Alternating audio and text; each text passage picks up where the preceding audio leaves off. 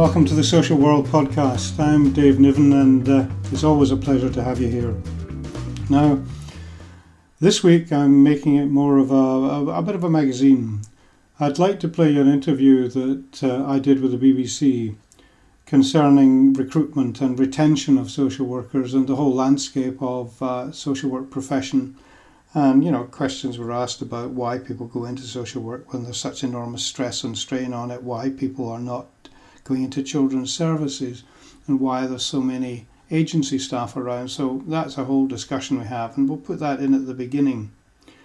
And then um, I'm going to let you hear an interview I did with Deona Hooper from uh, South Carolina, who has just produced uh, an excellent app, which details will be on the site. Uh, for social work in America, and I'd love to hear your thoughts about whether it would be a good thing here. Um, Deona runs the Social Work Helper, which is a, a magazine, uh, online magazine that now is establishing itself as a, a very um, solid and um, worthwhile uh, review of social work practice and resources. So let's hear Deona. So, but first of all, I'd like to go to the uh, the BBC.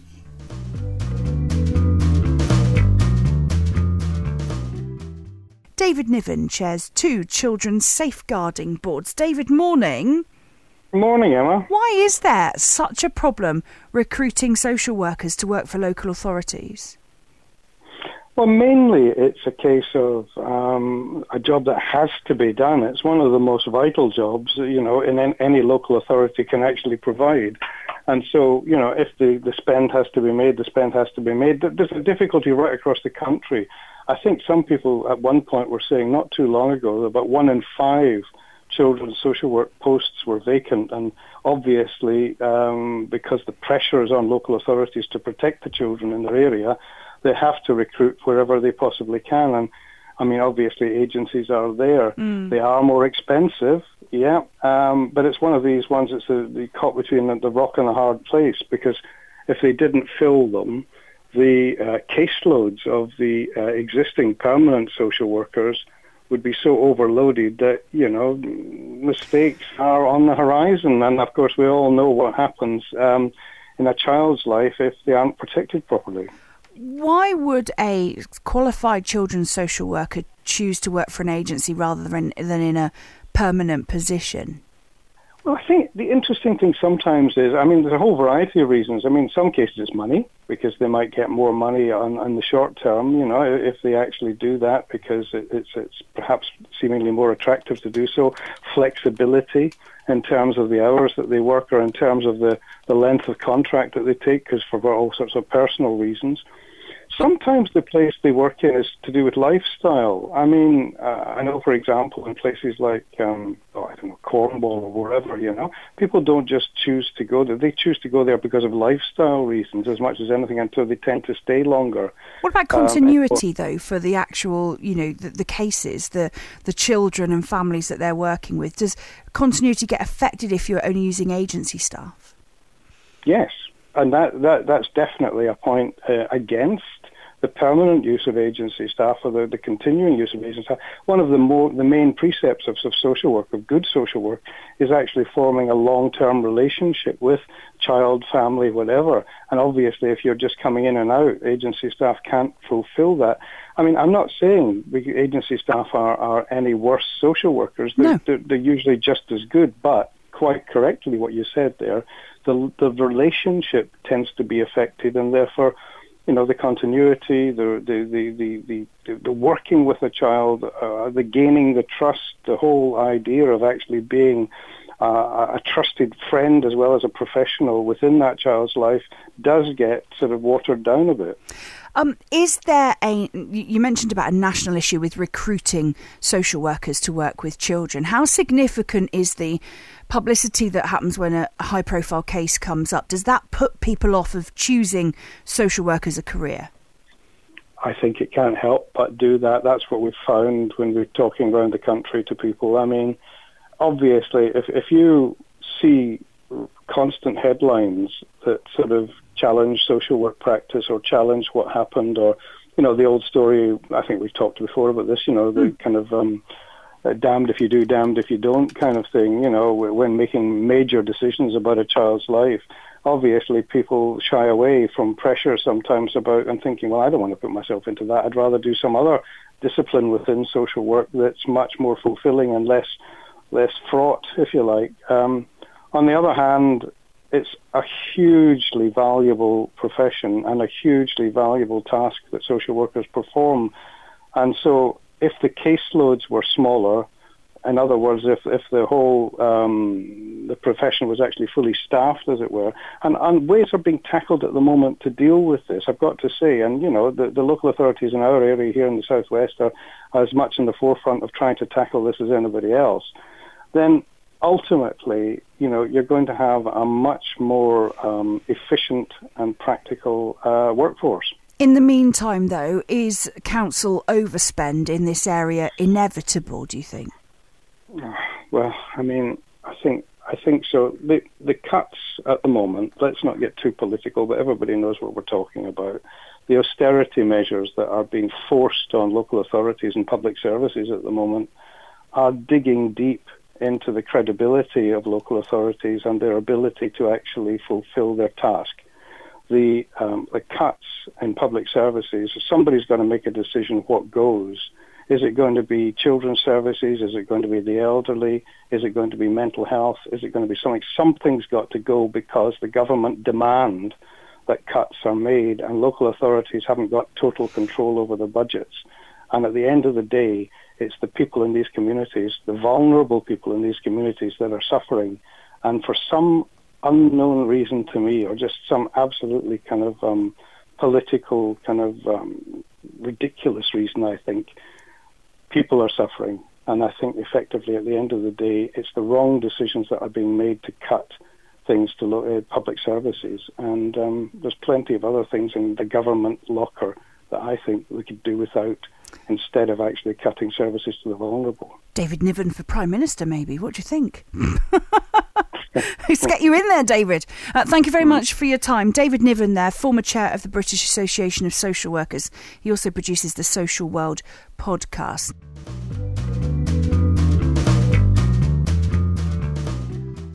Well, I am joined now by Deona Hooper, who is in Carolina in the United States, and she is the founder, the developer, and the editor in chief of the social of Social Work Helper.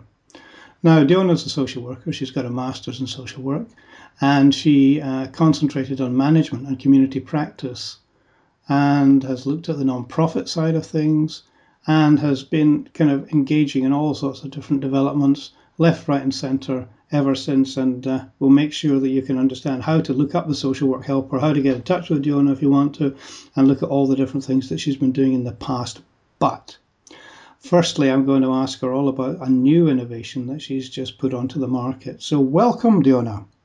Thank you for having me. Oh, you're very welcome. Now, Social Work Helper, you've just developed an app for social work and um, well, just could you just tell us a little bit about it, the background, why it is, and, and where you're hoping it's going? Absolutely. Well, actually, when you look it up in the iTunes or the Android market, it actually shows up as a news app. Um, because Social Work Helper technically is a news website with a social work focus. So the goal of the app is to make social work helper more mobile. There's a huge um, mobile market, which my analytics and most data and research will show you that people tend to get more information from their mobile phones than from their desktop. So part of the expansion uh, was to capitalize on more people who are mobile, who access information that way, um, to engage those people more so um, and to expand the market of people that I have access to. Okay. So that was the goal of the mobile app. What, what, what, what would what would people find on it? I know you're it's in development still, but I mean, you know, ultimately, what, what are you looking for people to find on it? It's very much still in development. Um, of course, you're going to find the articles that we create on Social Work Helper within the app. but also one of the things that I'm expanding with the app is, you know, looking at different ways that people consume information. Some people prefer videos versus editorial content. Um, we're going to soon be offering podcasts um, of, of, from different social work perspectives, even some from social justice perspectives, um, so that people will be able to consume information that way. But the most important feature that it has, which is very US centric, and I hope that we can develop more apps, well, that I can develop more apps in the future. Part of it is about scale and resources, but this app was pretty much um, US focused with this particular service. Um, so basically, there's a find service um, function in the app where people no matter what resource, whether you're looking for domestic violence resources, whether you're looking for a food bank, low cost prescriptions, we put in, well, I put in a lot of online databases so people could have access to them quicker and find local resources in their area faster. So it's a very modern resource bank, really. Well, that that was the idea. I know when I was working in CPS and Child Protective Services here in the U.S., um, I didn't have, we, we often either had an intern or I had to look up all the resources myself for all of my clients. We didn't have like an online direct a directory. We had Google. Google Google was our online directory. Hmm. So whenever I needed to connect clients with services quicker, eh, you know, Google was the only thing that I had. So hopefully this app will take some of those vetting out for social workers and the resources, the primary online directory for that particular service, they'll be able to find it quicker. And so I categorize them by, you know, the needs that I ran into the most. I mean, it's not all inclusive, but I'm hoping that it will reach, you know, solve an issue for a lot of people. Okay, yeah. I mean, is is this primarily it is for professional people involved in the care system wherever, and whether it's social work or, or associated kind of disciplines? Is that right?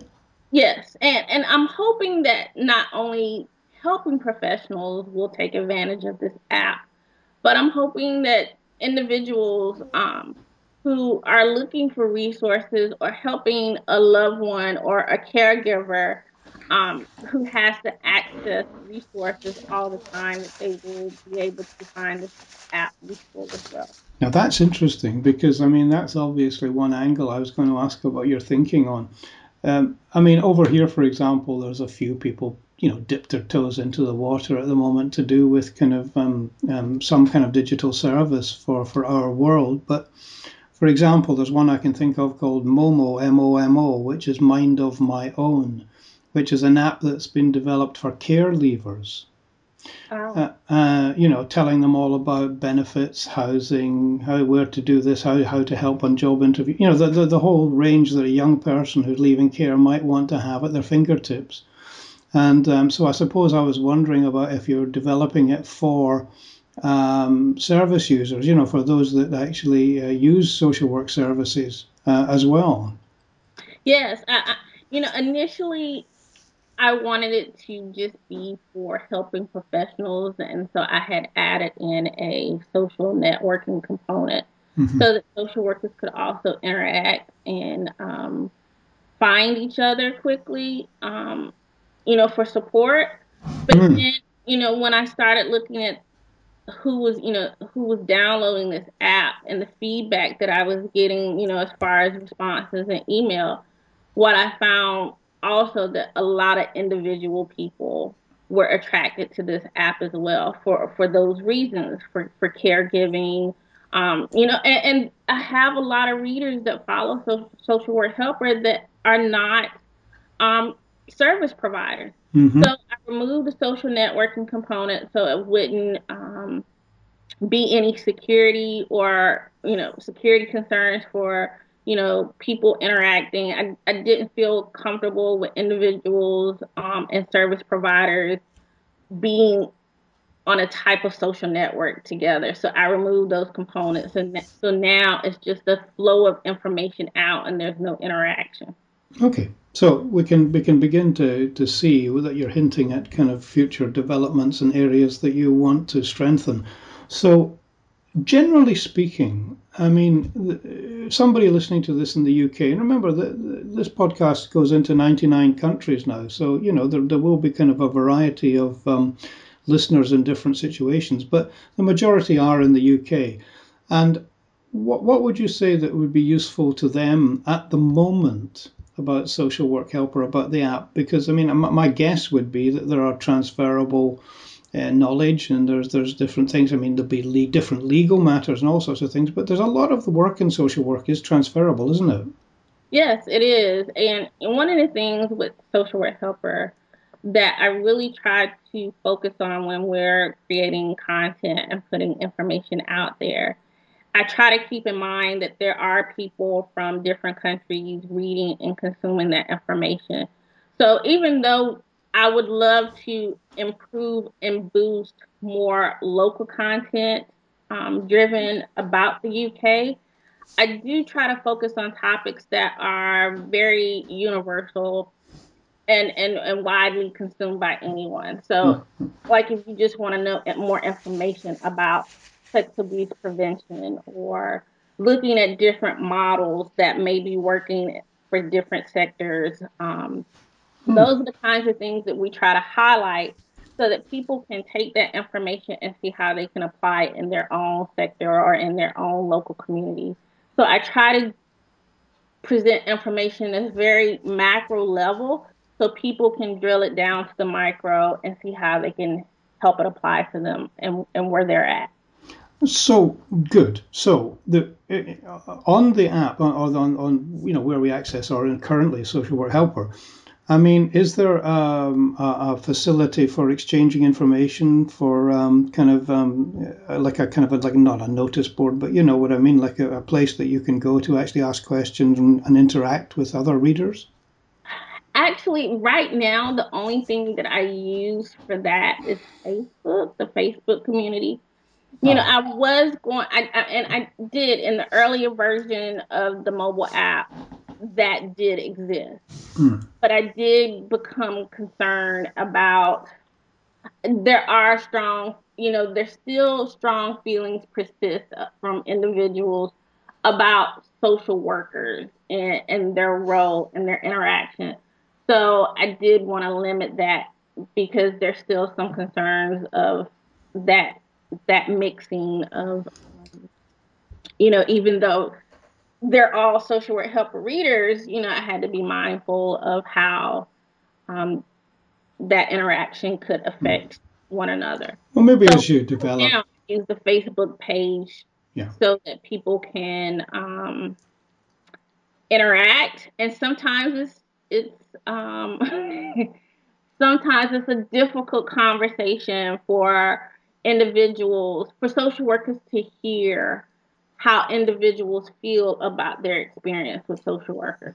Well, you know, we all know that there are going to always going to be people that have a fantastic experience. There's other people who ha- see um, the disappointment translated into what they consider a very negative experience. And so, you know, it's always going to be that way because you're dealing with the depths of human emotion and, and everything and the whole landscape of life itself, aren't you, in social work? Exactly. Anyway, um, well, look, can I just ask you something? Maybe sure. slightly developing this a bit more, because we, you know, when I publish this podcast, obviously within the text side of it as well, you know, on the website and so on, there'll be plenty of opportunities now, links in to, to what you're doing and social work helper or the app, everything. So, can I just broaden it a little bit and say, well, here's you tapping into, if you like, the digital future, and here's you beginning to think about social work in the digital future. What's your uh, experience to date about the social work scene in the bits of America that you're familiar with, at least, and, and how they are embracing or not embracing in the inevitable um, kind of um, uh, technology, te- technological changes that are coming? Well, I think I think it's a conversation that many of us in, in the practice are having are being forced to have. um, because technology is constantly moving and evolving, and it's part of the digital world. This is part of how the world consumes information now. So social work is either having is being left behind or it has to evolve along with it um, to be competitive in the marketplace, to be competitive for um, people who are, you know, a generation of people who are very technologically advanced and then having to go into a profession where you still have to write your notes and then go type them into a system that's very technologically, um, hmm. you know, very, very slow to embrace technology. And so these conversations are being forced to, to begin. And so um, what I find with social work helper, um, it was uh, that that void in that space allowed social work helper to grow very quickly uh, in comparison to some other media platforms um, because I did embrace social media. I, I did embrace technology and I also embraced social justice, which is an issue of many um, in my age group and younger. And then having the combination of all these things, all these things um, in this macro bubble um, it it spoke to a lot of people and people migrated to it and social media um, was one of those things where people of my age group and younger are are are having the discussions of our day about how we feel about society, how we feel about life in general, and so um, mm. social work helper was able to fill that void in that social work space. How do you? And, yeah, sorry. Can I oh. just just ask a couple of things? Just because sure. I mean, it, it, for me, the debate is still really to be had. It's only in its infancy, and maybe exactly. we're, we're a bit late, but never mind. Both both sides of the water here. But um, things like uh, the apps.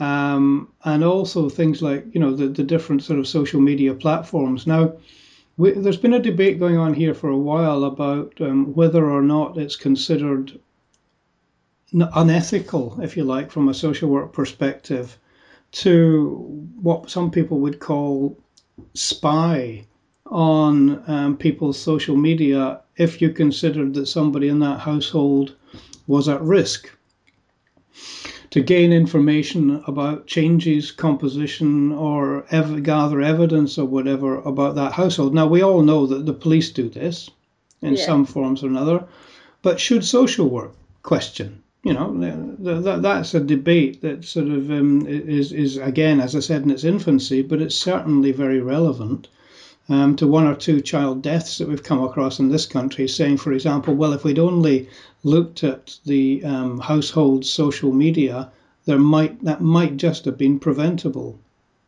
You know, I just I just posted about um, an article on face on, on the social work helper Facebook uh, in reference to our online self and our reality self. And and research and studies show that those two are oftentimes dramatically different.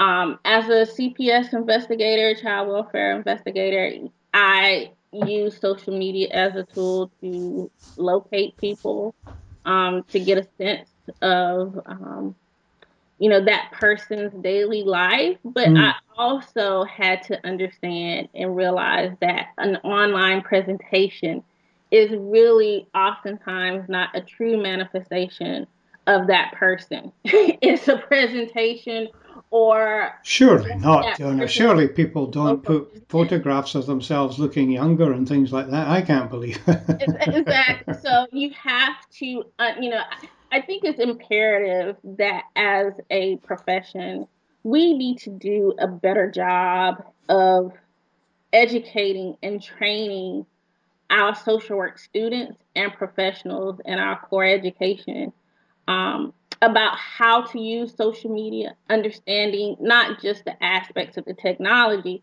but also the research behind um, social media. I mean, there's a lot of psychology that goes into social media, mm-hmm. understanding it. Mm-hmm. And, and, and we are not imparting that knowledge on our. Um, it's like we're giving people in our profession a car and say, "Here, go drive it," and we expect you to use it responsibly and don't hurt anybody.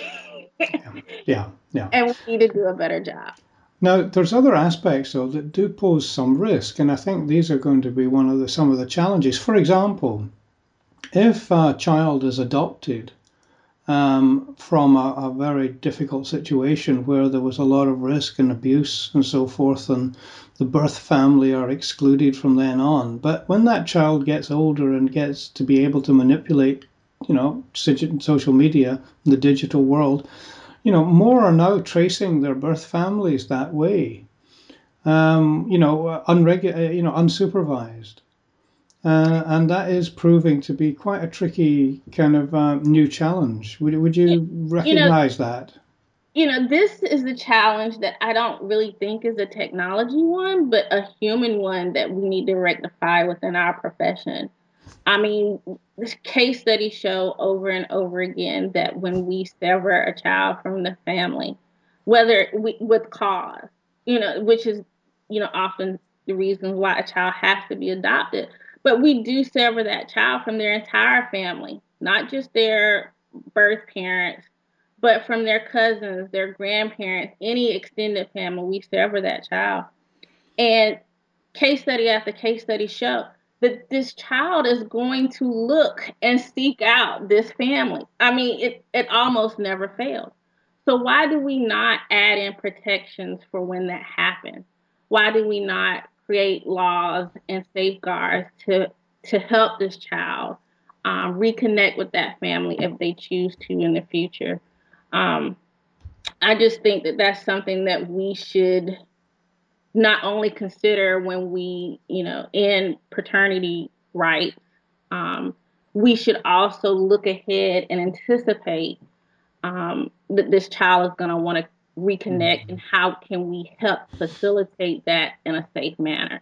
That's one of the things i've always thought that we should do better. No good point um, it really just illustrates again one of uh, uh, numerous challenges that are we're going to have to deal with and that's why as well we have to get up to speed with the actual use of the digital world. Let, let me ask a little bit about the image of social work because in, in my in many respects to my view and I think it's the same in America um, social workers are it's 50-50 sometimes about how they're regarded in the community and you know an, an awful lot of them are not permitted for example to talk to the media or or there's not enough information put into the media because people in employers where employers regard things as secret instead of confidential. You know, there's no sense in identifying a child when it's not necessary. That's important. That's important. But other times you can talk about good news. You can talk about success. I mean, what's the landscape like? Would you say in America for that? I mean, I think the same is here. I, I think it's the same as there. Um, hmm. You know, when I first started social work helper, many people told me that what I was doing was unethical because I was not just talking about practice issues like how to, um, you know, how to do a genogram. Oh, that's it's that's it's okay to have that conversation. But when I want to talk about, you know, politics or um, issues involving what we're ha- what we're facing today, but from a social work perspective or giving a social work um, Hmm. You know, looking at that issue through a social work lens, I was often told that that was unethical. Um, social workers shouldn't be having those conversations. We shouldn't be engaging in those conversations in public. And so that's one of the things I want to set out to change when I created this platform and to encourage people that you can have conversations. There's nothing confidential about talking about process, about um, hmm. how we protect um, to help people better understand the systems that we implement. There's there's nothing wrong with helping people navigate um, the worlds that you know most of the things that we implement. People have to go through those systems, and they often don't have any guidance or anyone helping them navigate. And I said, who better to do that than us? Um, no. I, I, agree with you on that part. I just, just briefly, I, I don't mean to interrupt you, but briefly, just to say, you don't have to wait for a case to arrive to tell people what happens in a case. Exactly, exactly. I, I think if we had those conversations, social workers wouldn't seem as scary. Also, people would have a better understanding that social workers are are in many aspects of life and not just child welfare. Um, you know, we we help people in you know palliative care. Where I mean, people you're gonna have unless you're extremely wealthy. At some point in your life, you're gonna have a social worker involved in your life, whether you know you're you're sick or you have a sick family member, or you know here in the U.S. you have school social workers who you know there there are social workers everywhere. Um, like mushroom, like mushrooms, they just spring up overnight. Yeah, I know. exactly. And imagine if we were out front having those conversations, we would be better able to help people navigate and they wouldn't see us as the boogeyman. no, I know, I get it, I get it. But listen, would you agree with this? There's one point before I get to your final question because we're going to be running out of time. But just in uh, in this country, I, have been invited to give a guest lecture. I did this some time ago at uh, a postgraduate journalism class to actually explain a bit to journalists or potent, you know journalists to be about what social worker is and therefore uh, inform them a bit before they get out there when they were sent off to do stories about social work which I thought was quite reasonable and I'd like to see it the other way around I'd like to see experienced journalists you know, coming and giving guest lectures on social work courses, just to explain a little bit about what they would be all looking for, what what drives them, and therefore what social workers could expect. I think you know it's not not every journalist is is a kind of a kind of a, a, a slavering anti-social work person. You know, a lot of them are cooperative and interested, provided you give them truth and and reasonable kind of data. And so, you know, at the end of the day, I think we could do far more together. Um, so, just what, comment about that. But then, if you'd also like, finally, just to say a little bit more about Social Work Helper and where you see it going, how people can access it, and um, you know, we'll revisit it, and I'll I'll promote it through this podcast as well, and and you know, you can you can tell people about the podcast too. So, I think it's all a question of cooperation here. So firstly about the journalists and then finally about the social work helper, if you would. Yes, I mean, I absolutely agree that um, if we one one of the things about social work education when we're get, being educated to become social workers, there's so many opportunities for collaboration and crossover. Um, you have the schools of journalism; everyone is right there. We have opportunities to learn and study from each other. And I think it would be a great opportunity if social workers did do more inter interdiscipline um, type interaction. So, I, and I also think that a lot of social workers are afraid of the press. There's a mutual fear because social workers have only been presented when you know a child dies, and mm. but but journalists, that's, I mean, they're news writers. So, of course, that's what they're going to cover. Social work, if you want more human interest stories a more community outreach, uh, you know, that is the responsibility of the social worker to present that information and to write editorial articles. That is not the journalist's job to be the PR for social workers. So I think we have to educate on whose on whose responsibility it is to present what information and not expect the other to be their PR rep because that's not the journalist's job. Okay. Finally then the future of social work helper. So the future for social work helper, I really hope to expand it um, where I am doing um, and offering more content for other countries. I really want Social Work Helper to be a global magazine, and I'm taking steps every day to move it towards that direction. I hope to use the platform to increase people's global awareness, um, very much on a macro level, so we can learn from each other and see how things are done in other places, and so we can take that information and see how we can apply it to our own locality. So that's my hope for social work helper. Okay. Anything final you'd like to say before we sign off? Um, I would love to. Um, I would love to connect. My phone keeps ringing. I apologize. Okay. I would love to connect with a university and see how we could, um, you know, put together information to help train, you know, social workers in um, technology and media. Do you mean and, a university in the States or university here in Europe? I'm to any school. I'm open to any school. I mean, I think with social work, it has to be a school that's open to this idea, and it's not a popular concept yet in our profession. Um, I think there are different pockets in different schools that mm, you know are starting to see that they there has to be some evolution. So it really would require a type school that says, "Okay, I see the the need and the importance for this."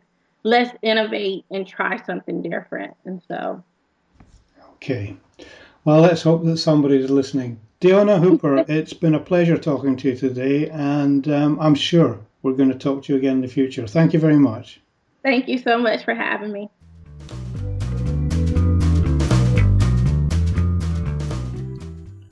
Well, that's it for this time. Um, thank you very much indeed for joining me. Um, please keep your uh, thoughts and comments coming about uh, future podcasts, what we can do. I'm also looking out for some guest blogs if any of you are interested out there and um, if they fit in, I'd be very welcoming of them. Um, as well as that, remember there's SpeakPipe, which is that one click service right beside um, the podcast on the website, which you can leave an instant voice message on and um, I would be delighted if you uh, did so. So, with thanks as always to Alba Digital Media, I'll see you next time. Thank you.